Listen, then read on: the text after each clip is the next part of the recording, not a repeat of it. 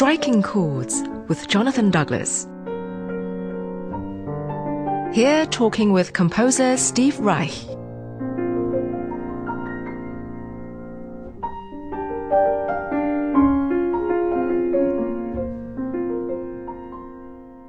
Basically the idea was we were asked, you know, to write something about the 20th century, and technology came to mind. Technology is uh, something obviously a very potent force, something that had I had been involved with uh, somewhat, which Beryl had been involved with a great deal.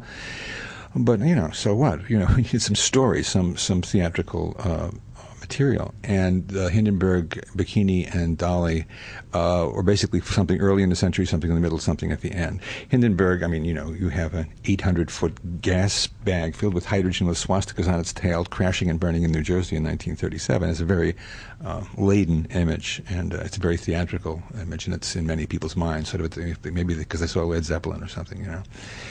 Uh, bikini, you tell most people that, they say, you're doing a piece on a bathing suit. We say, well, not really, you know, because a lot of younger people never even heard of it except as, as an article of clothing. And they don't know that it's named for a small island in the Pacific where there were these bomb tests. We chose it because instead of Nagasaki and Hiroshima, which were so well known and so emblematic, the atomic bomb is impossible to escape, as we're finding out all over again now.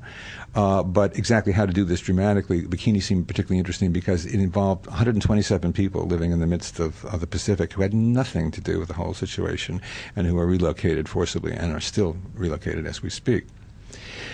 Uh, we didn't know exactly what the third tale would be, and we all, while we were working on Hindenburg in 1997, the paper came out, and there's the sheep, and we looked at each other, and we said, "That's it." Um, and the reason for it was that uh, Dolly, as a story, is virtually nothing. And, and when you, if you see the piece, uh, the, the, the third act, Dolly, about the first two minutes are devoted to the sheep, and then the rest of the act is basically interviews with the scientists who are working in genetic engineering and computers and biology. Do you um, f- feel most inclined to, to, to somehow write music that you that is associated with social development or technological development, as distinct from writing as a solitary artist in a room somehow? I vacillate uh, between craving one or the other. Is really the answer, and as a matter of fact, after Hindenburg, I just said, "Basta! If I see one more sample, I'm going to get ill." You know, it's a very special way of working, all those electronics. So I wrote the piece Triple Quartet, which is for three string quartets, or one quartet and two others, which is sort of sounds like takes off in the Bartok Fourth Quartet. Totally, you know, a different and rather unexpected piece. I think we played it up at the university two nights ago. Um, and that was like a like a pit stop, if you will. You know, I just needed repairs and a rest, and, and, and, and just think about the notes. They describe you in the in the sleeve notes here as an, as a, a composer who draws inspiration from, in a way, both East or Western c- classical traditions and non certain non-Western traditions. Right. Do you think it's important to have to combine um, perhaps an uncompromising individuality with uh, somehow uh, um, an informed idea of tradition?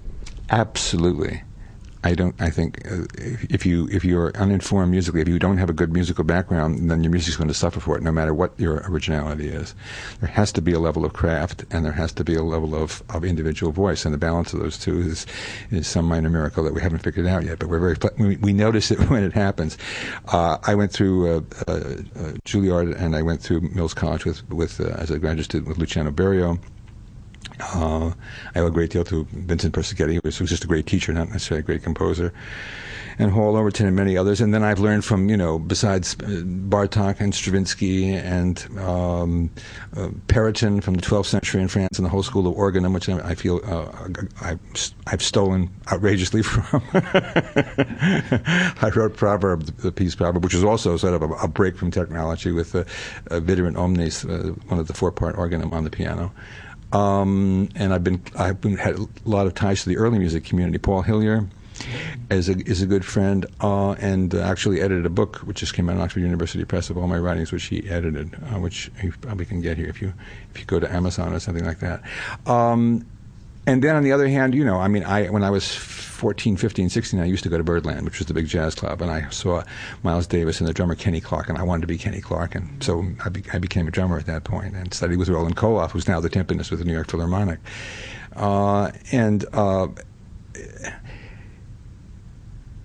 I think that it's just that tension between having the training and uh, having something to say with it that that is what what I look for in other composers, and. Um, and I think that we also, you know, we're living in a time where we're at least in, in, the in the pop world where there are people who are going to come along who have, you know, I mean, the Beatles didn't go to music school, but they were incredibly gifted.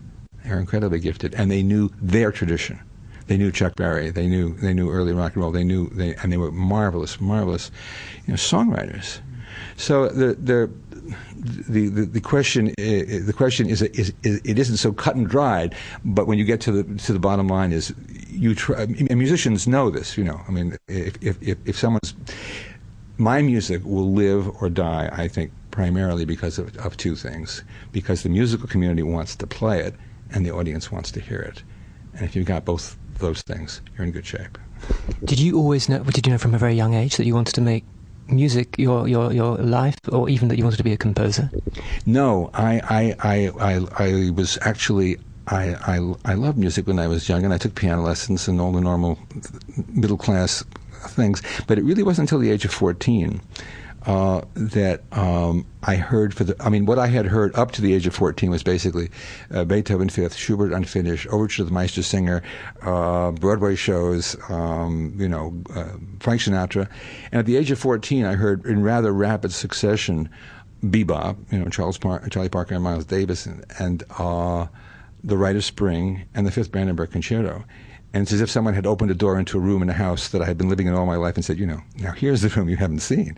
And in a sense, I walked into that room and I've never left. My interest in music is basically from 1750 and earlier, from Debussy onwards. And then later on, I discovered African drumming and, and studied in Ghana briefly, and Balinese gamelan, and studied on the West Coast with, with Balinese musicians. And um, then, of course, the Western uh, training that I told you about.